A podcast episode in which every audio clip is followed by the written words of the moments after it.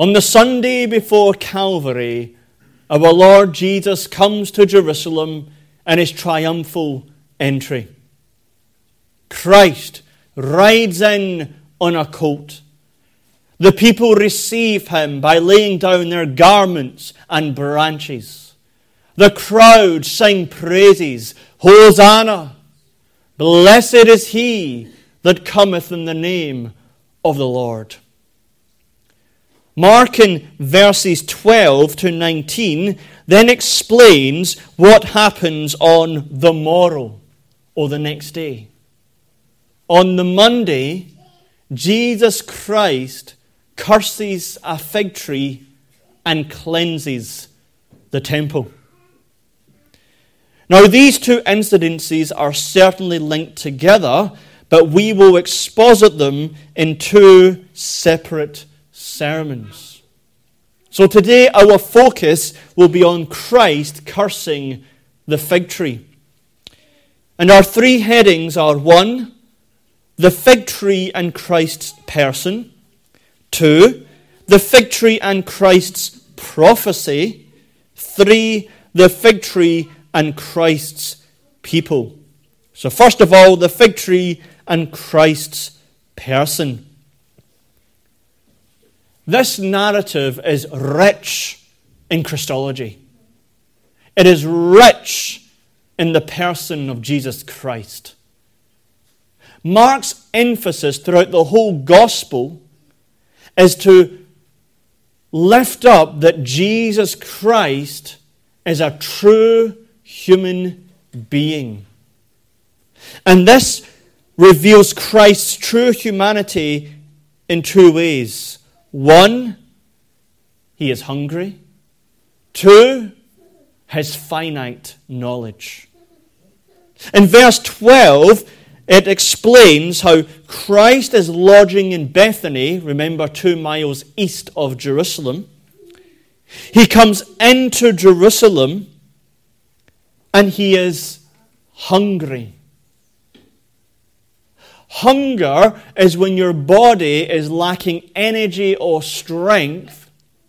The stomach communicates to the mind that it needs food and your inner being has physical senses whereby you desire food. It's a very human experience. And here we see Jesus Christ. His physical body is beginning to get weak and lacking strength and energy. His stomach is communicating to his mind, and he has an inward desire to eat food. Is that not you and me? When we have the inward pangs and growls of the stomach, and there's an inward longing to eat food, Christ experienced the very same thing. Because Christ's humanity is a true humanity.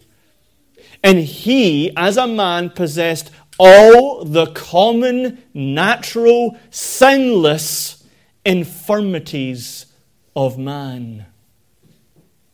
This is no isolated incident. In Matthew chapter 4, he did not eat for 40 days and 40 nights. He was no robot. He was no demigod. He was no superman. He was a real man. And it says he was hungry. On the cross, he had not had a drink of water, most likely for about 24 hours or so. And he says, I thirst. In John chapter 4, he's on a very long journey. He's walking to one place to the next. And it says in John 4 6, Now Jacob's well was there. Jesus, therefore, being wearied, tired, he sat thus on the well. Have you ever had a walk? Maybe you're going out the woods, you're going on a trail, and you're just tired. And you just need to sit down somewhere for a rest. Christ experienced the very same thing. Jesus Christ is a true man. He hungered. But secondly, Mark reveals Christ's true humanity in his finite knowledge. Verse 13. And seeing a fig tree afar off, having leaves, he came, if haply he might find anything thereon. And when he came to it, he found nothing but leaves. He's hungry. He's walking along the road, and what does he see at a distance? A fig tree. He thinks, he expects there to be fruit on this fig tree. And so, in his hunger, he comes forward to the fig tree, and lo and behold, there is no figs. There's no fruit. He didn't know it. Now, to understand some of the difficulties of this verse, let us note two things. One, it says that it was not yet season, and two, having saw leaves. When it says it wasn't the season, this is teaching us that in the land of Palestine, that the season for ripe fruits was in May to June, was the early season, and then August to October, the later season. But fig trees also produce early fruit that is not ripe yet. Small knobs, which we call green figs, they're edible. And this is the kind of fruit quoted in Song of Solomon, chapter 2, verse 13. The fig tree putteth forth her green figs. So, pre ripened figs which are able to be eaten. But it says leaves here.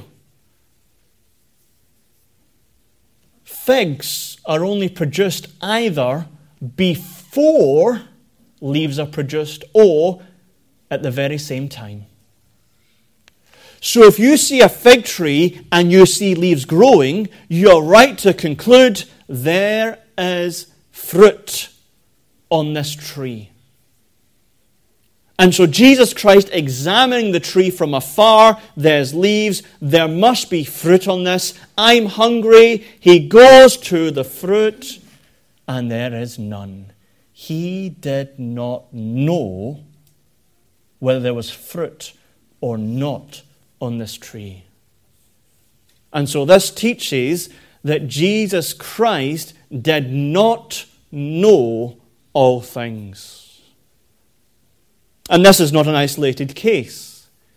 In Mark chapter 13, Jesus is teaching about the things concerning the second coming of himself to judge the quick and the dead. But what day shall he return? He doesn't know. He does not know.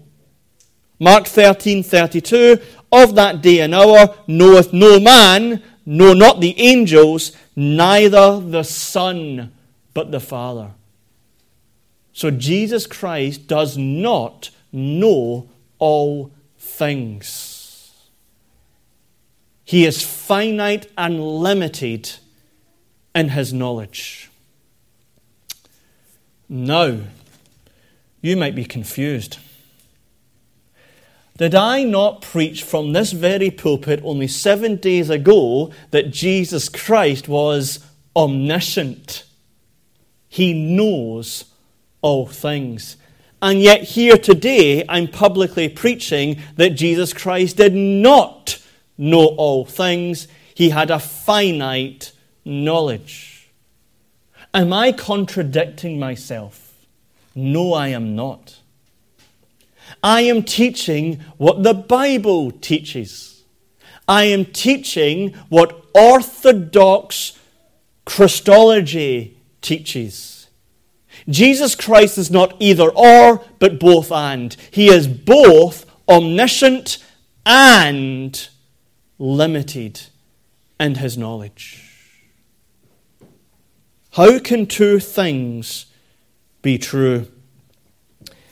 It is because of the uniqueness of the person of Jesus Christ. He is one person with two natures. His person is the eternal Logos, the Son of God. And this one person has two natures a divine nature and a human nature. And at all times, Jesus Christ's two natures retain the fullness or the attributes of their nature. So Christ's divine nature is always infinite, eternal, immutable, impassible, omnipresent, omnipotent, and omniscient. And his human nature is always truly human, finite, limited, passible, mutable, able to grow, mature, and develop. But it's important to know in this one person with two natures, the two natures are not mixed together, we might say. Or as the Westminster Confession says, without conversion, composition, or confusion. Quite simply, this means this the divine never receives human properties, and the human nature never receives divine properties.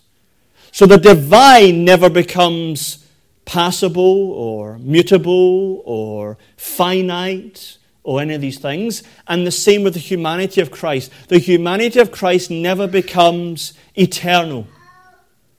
The humanity of Christ never becomes immutable. The humanity of Christ is never omnipotent. The humanity of Christ is never omnipresent. The humanity of Christ is never omniscient. Because if the humanity was any of these things, it would cease to be a true human nature. Even in Jesus Christ's glorified state, his humanity is not omnipotent, omnipresent, or omniscient, but finite.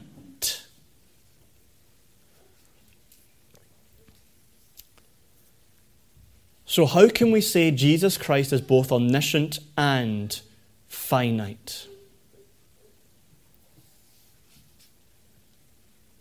The technical language is both natures are predicated to the person.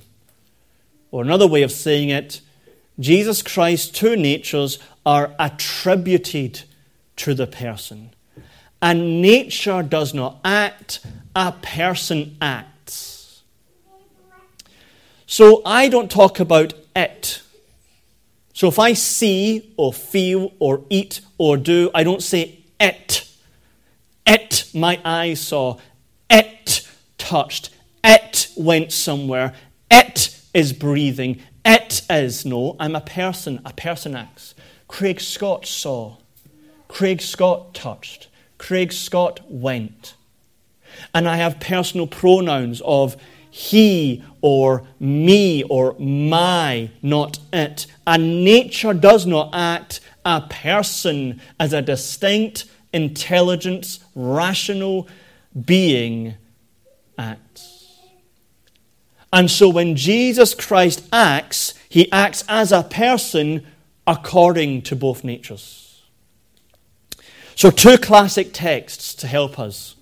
John 3:13 The son of man which is in heaven, not was, not will be, is in heaven. Now, Jesus Christ's humanity is very finite. It's right there before Nicodemus' eyes. His humanity is not everywhere, but only one place at one time before Nicodemus. Yet at the same time, he can say, The Son of Man, which is in heaven. Because the divine nature is omnipresent. And both natures, finitude and infinitude, are attributed to the person Jesus Christ, who is both right before Nicodemus and everywhere, including heaven.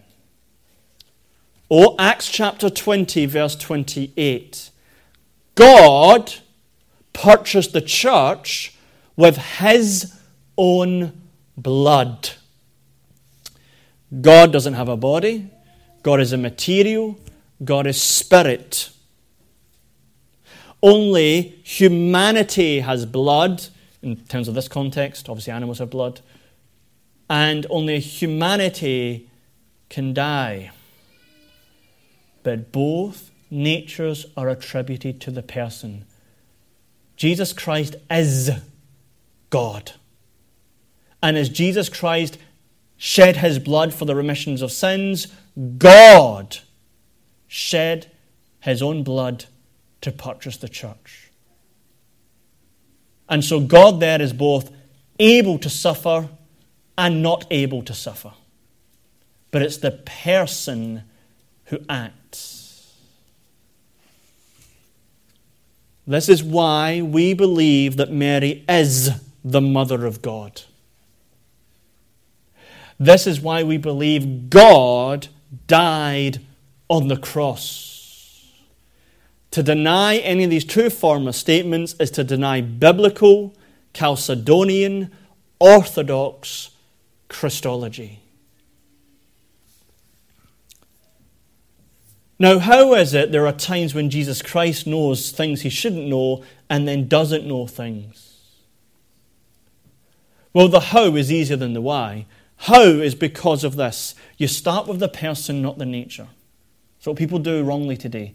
They start with the natures. They'll quote John Owen. They'll say, John Owen says the only immediate communication between the divine nature and the human nature was in the act of the incarnation, and that's it. That's correct, but you don't start there. Or you make Jesus Christ only a prophet. You start with the person, the Son of God, the Logos. And the person knew things because the Logos in the divine nature would communicate to the human nature by the person of the Holy Spirit. And we see an example of this in Matthew chapter 12. You think of miracles, you think of casting out demons. What sort of power is needed to do that? Divine power. And in Matthew chapter 12, verse 32, Jesus describes how he is able to exercise divine power. It is not immediately through his humanity, but by communication of the Holy Spirit.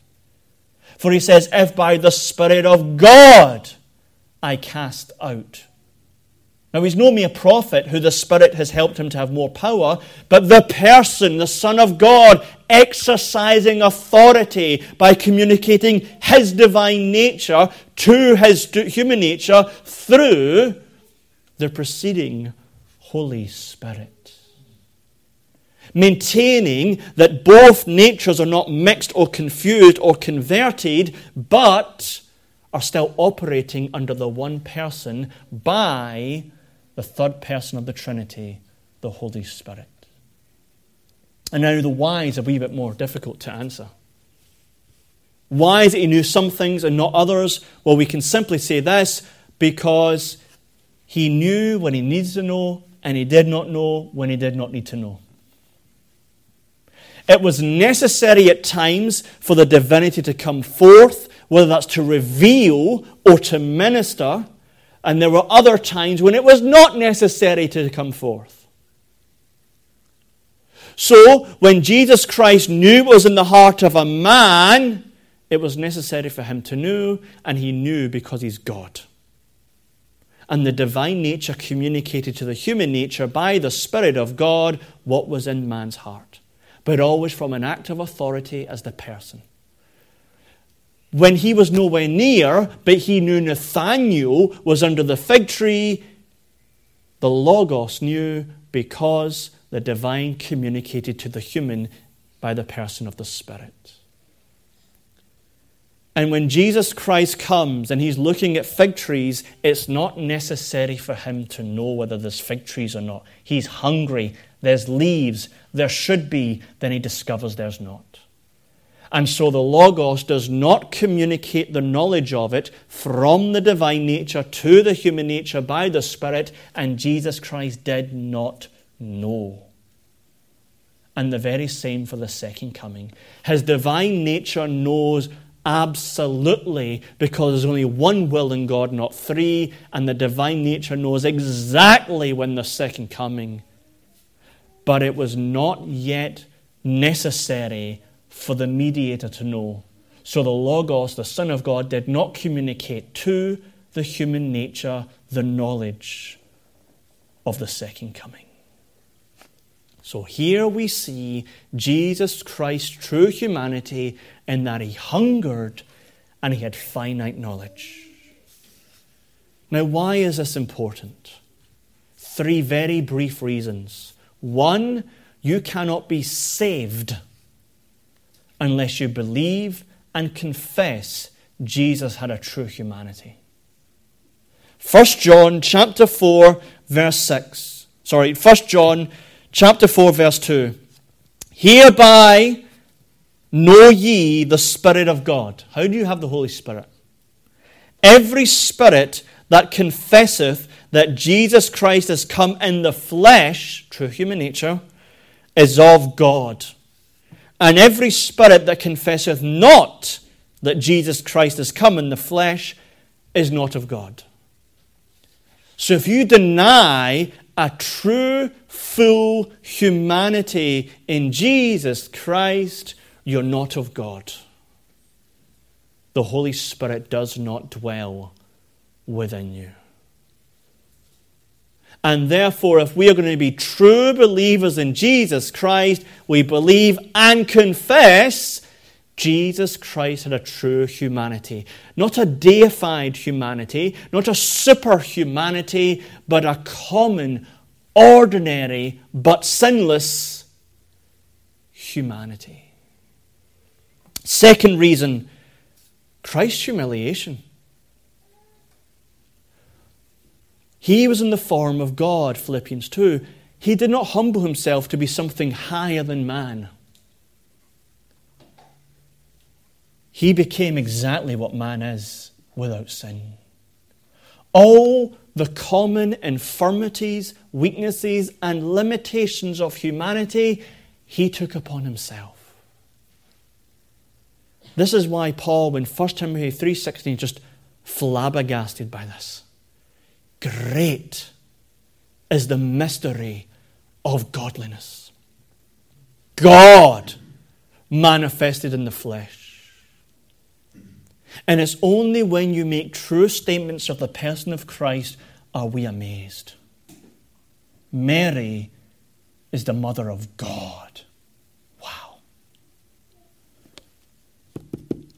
God hungered, lacked, needed energy, needed strength, thirsted, was weary. Wow.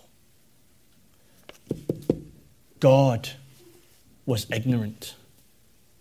He did not know what was on a fig tree. Wow. God died on the cross. Wow.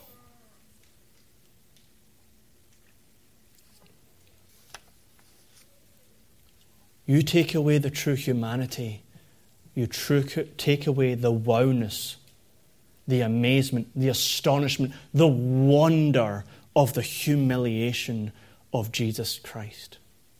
God, united to the human nature in the person of Jesus Christ, experienced these things. And that should simply cause us to worship. Incomparable, mysterious, unsearchable, unfathomable, yet true. And our hearts should just stand and praise God who did this for us. And third reason, Christ's mediator. Hebrews chapter 2, verses 14 to 17 says, He did not take upon him the nature of angels, but the flesh and blood of a human being. Why? To be our high priest, to make reconciliation for sins, and to show sympathy and give aid and strength in our need. If Jesus Christ does not have a true humanity, we are not truly saved. The old classic term from Gregory of Nazianzus whatever is not assumed is not healed. And so he's a superman or a demigod, then he did not save and die in the place of human beings.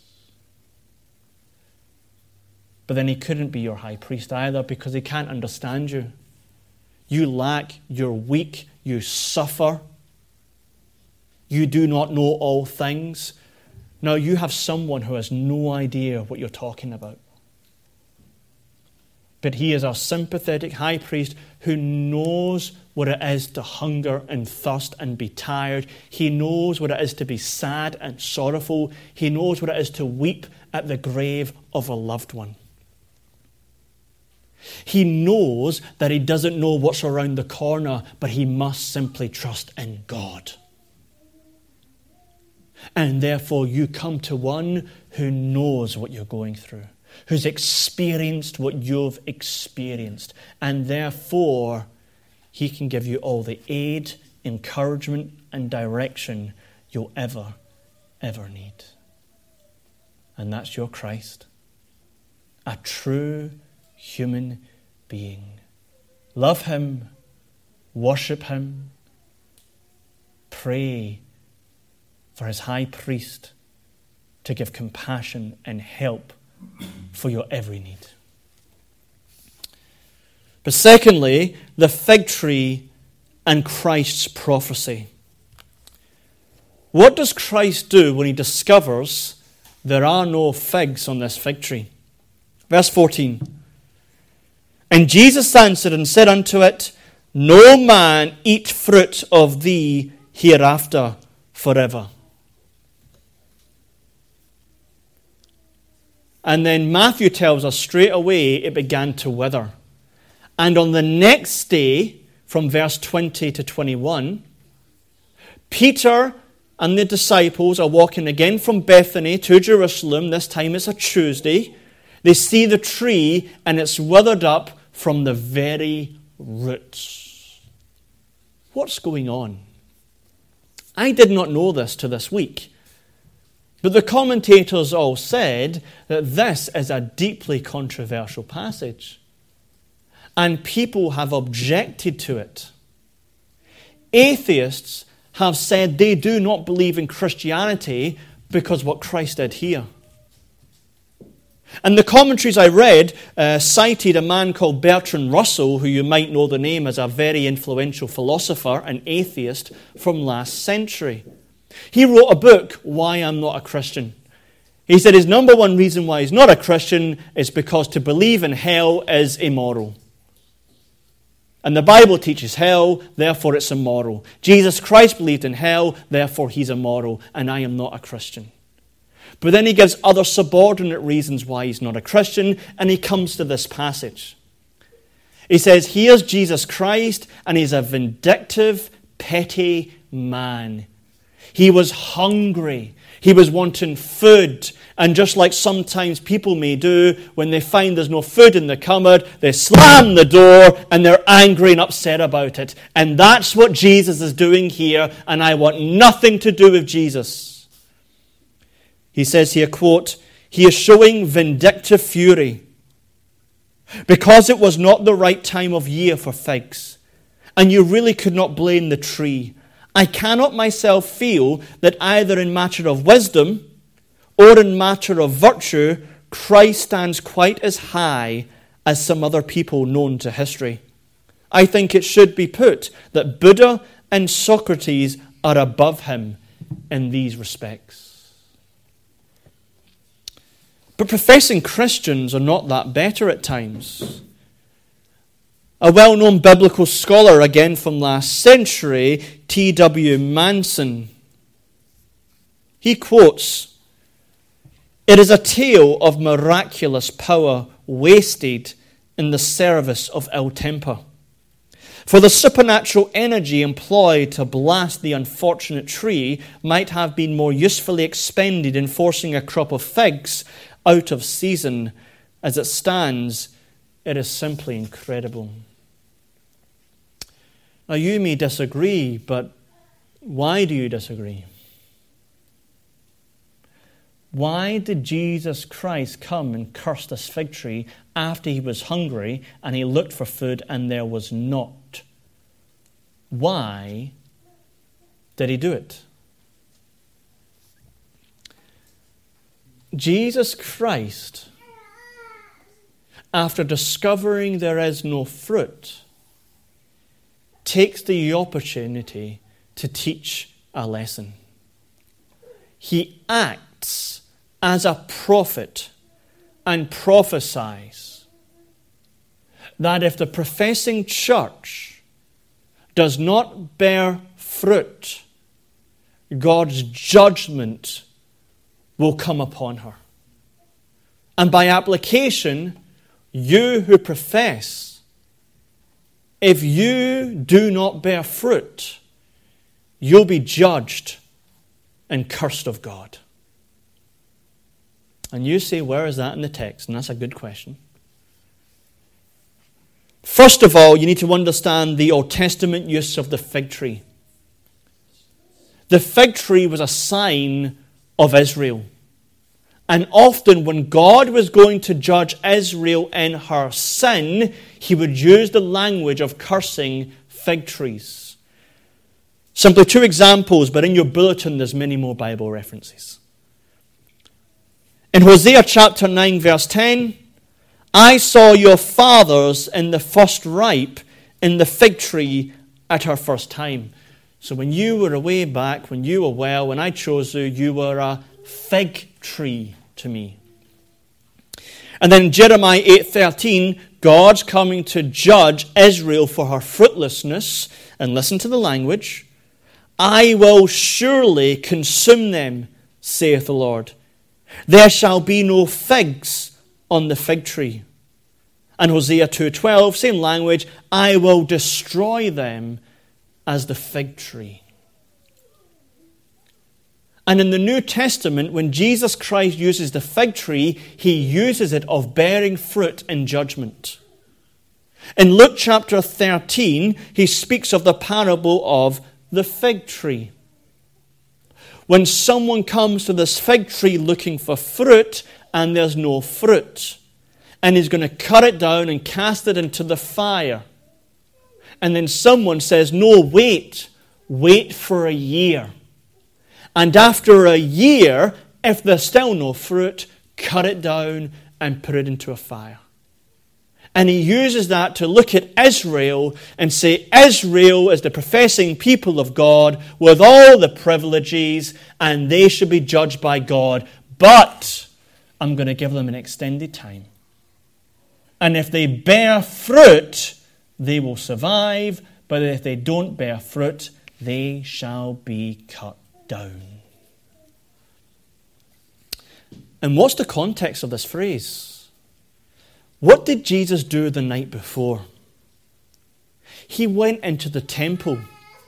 And what did he say in the temple? Luke chapter 19 says, He wept for Jerusalem, and then he spoke of the destruction of the temple.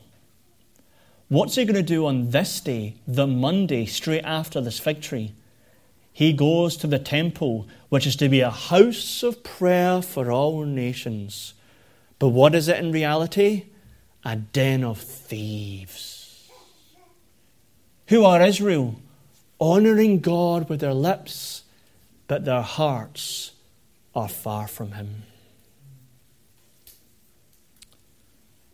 It says in verse 21 He cursed the fig tree.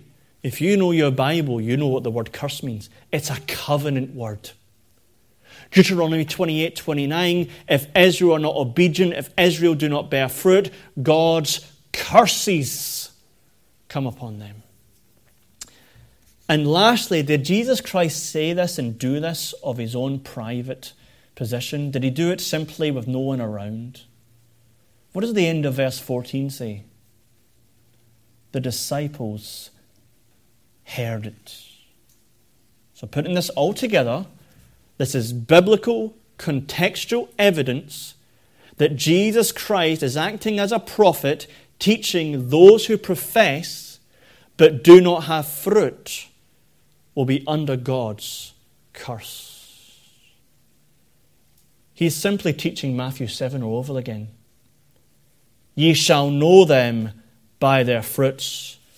And on the last day, there will many people say, Lord, Lord. And he will say, Depart from me, I never knew you, ye workers of iniquity.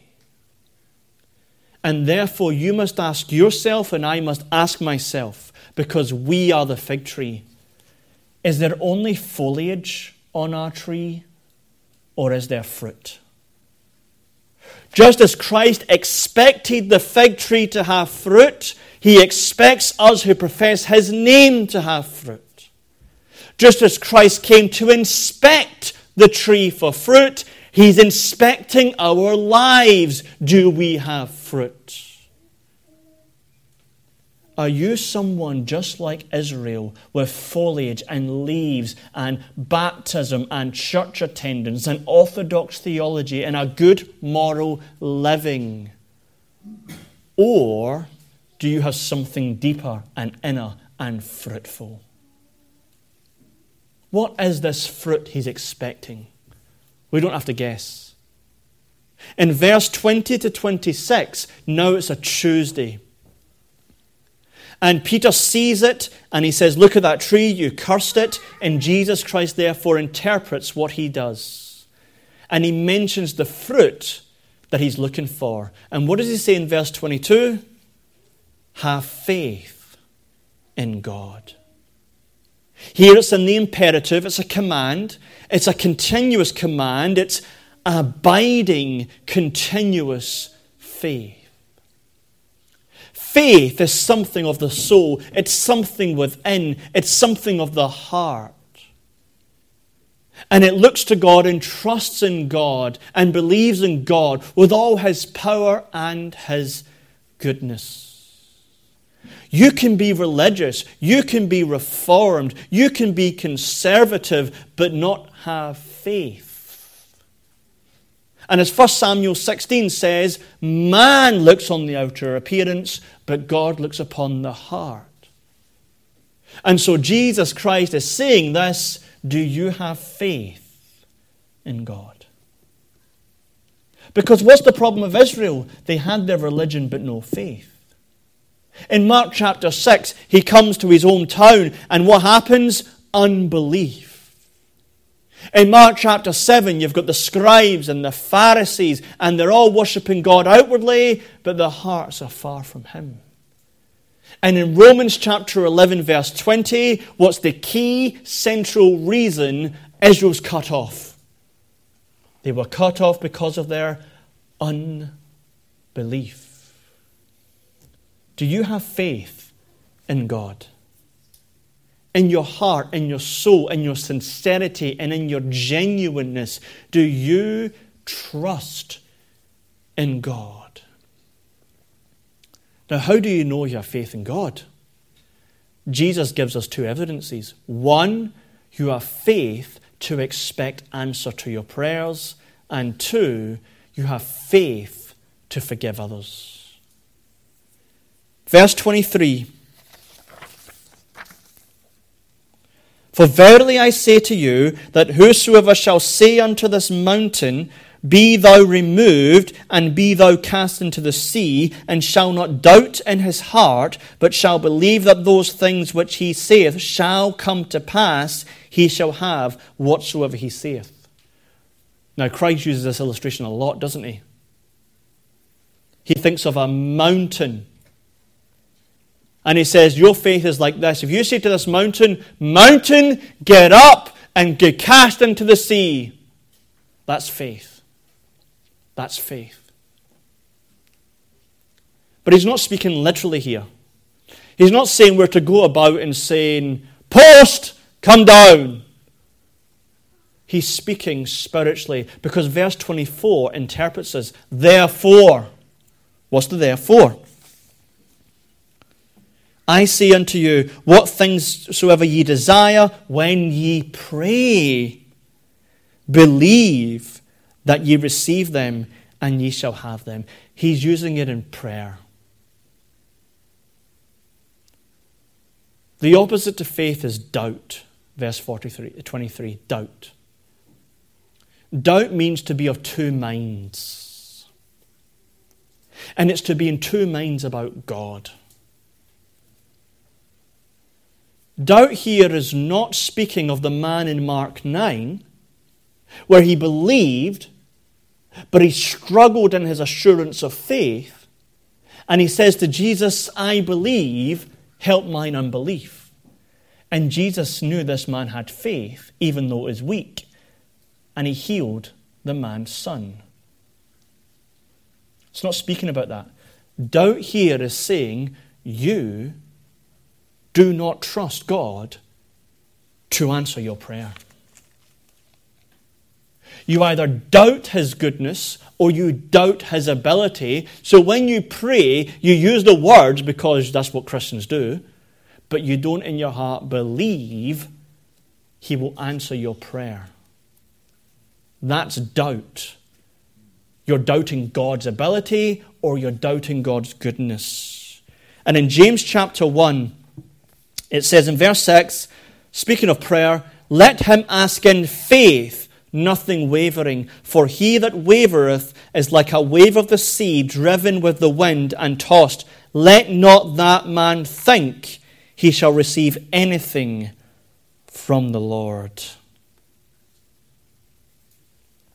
So, again, to clarify, because consciences could have the wrong error here, it's not speaking about the people who are like that man in Mark 9, he had faith, but he didn't have assurance of faith. He had weaker faith, but he still had faith. This is speaking of someone who doubts God's ability or goodness to answer your prayer. You doubt God Himself. And the distinction is this those who usually have weak faith or doubting faith or a lack of assurance, they doubt their own faith. They're not doubting God, they're doubting themselves. Okay? And those kinds of people need to learn and cultivate. Stop looking to yourself and look at the God who you do believe is all good and all powerful. But it's clear here if we doubt God's goodness or power to answer our prayers, it is not faith and it's not the fruit of true believers. So, why do believers not doubt God but believe in God? Three brief reasons. One, because of who God is. Hebrews 11:6 Without faith it is impossible to please him. Okay? So you need faith to please God. Now what is this faith? That we believe that he is and a rewarder of them who diligently seek him. So faith believes he is, he's existing, He's real. He's all good. He's all loving. He's all merciful. He's all powerful. He can answer any and every prayer request. Therefore, He's a rewarder of them who diligently seek Him and they believe it. Ask and ye shall receive. Knock and it shall be opened unto you. Seek and he shall be found. And therefore, faith believes and prays with faith that he'll answer your prayer. Second reason, because of Jesus Christ as the mediator. John chapter 16, 23 Verily I say unto you, whatsoever ye shall ask the Father in my name, he will give it. Christ the intercessor. He's the sinless one, which we heard this Wednesday, of the one who stands between us and God, and he purifies and perfumes all our prayers, and they're acceptable to God. Therefore, when I pray in the name of Jesus Christ, Amen, it's not a tag on, it's full of faith. He hears me, and he will answer my prayer. Third reason why the will of God. 1 John 5:14 This is the confidence not the doubt the confidence that we have in him that if we ask anything according to his will he heareth us. And His will is revealed Genesis to Revelation. His will is our sanctification. His will as we grow in His presence. His will as we bear fruit. His will as we do good works. His will is that we're holy. His will is that we're godly. His will is that we grow. And therefore, when I pray, I expect answers to prayer. Do you have faith?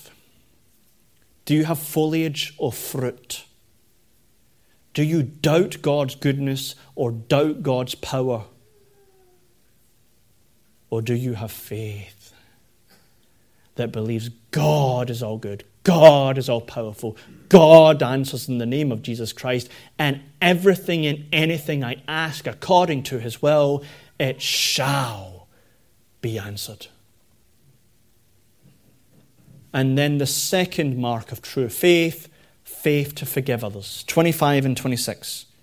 And when ye stand praying, forgive if ye have aught against any, that your Father also which is in heaven may forgive you your trespasses. But if you do not forgive, neither will your Father which is in heaven forgive your trespasses. I take more time in this, but I'm coming to very too late. Simply this if you're a forgiven sinner, you'll forgive other people. If you do not have faith, you will not forgive other people. Those who have faith, Ephesians 4:32, be kind one to another, tender-hearted, forgiving one another as Christ has forgiven you. How did Christ forgive you? Graciously. You don't deserve it. You don't deserve any forgiveness at all.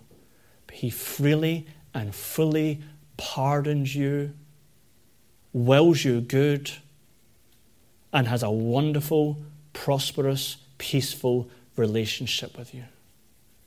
And therefore, you do that to others. You graciously forgive them when they don't deserve it. You graciously unloose them from guilt. You graciously will good to them and you graciously have a prosperous, positive relationship with them. And if you don't forgive others, you're not forgiven by the Father, it says. Because it's a hypocrite. In Matthew chapter 18, the parable Jesus says if someone sins against you seven times in a day, when they come to you and repent, what do you do? You forgive them seven times. And if you don't, you're like this man.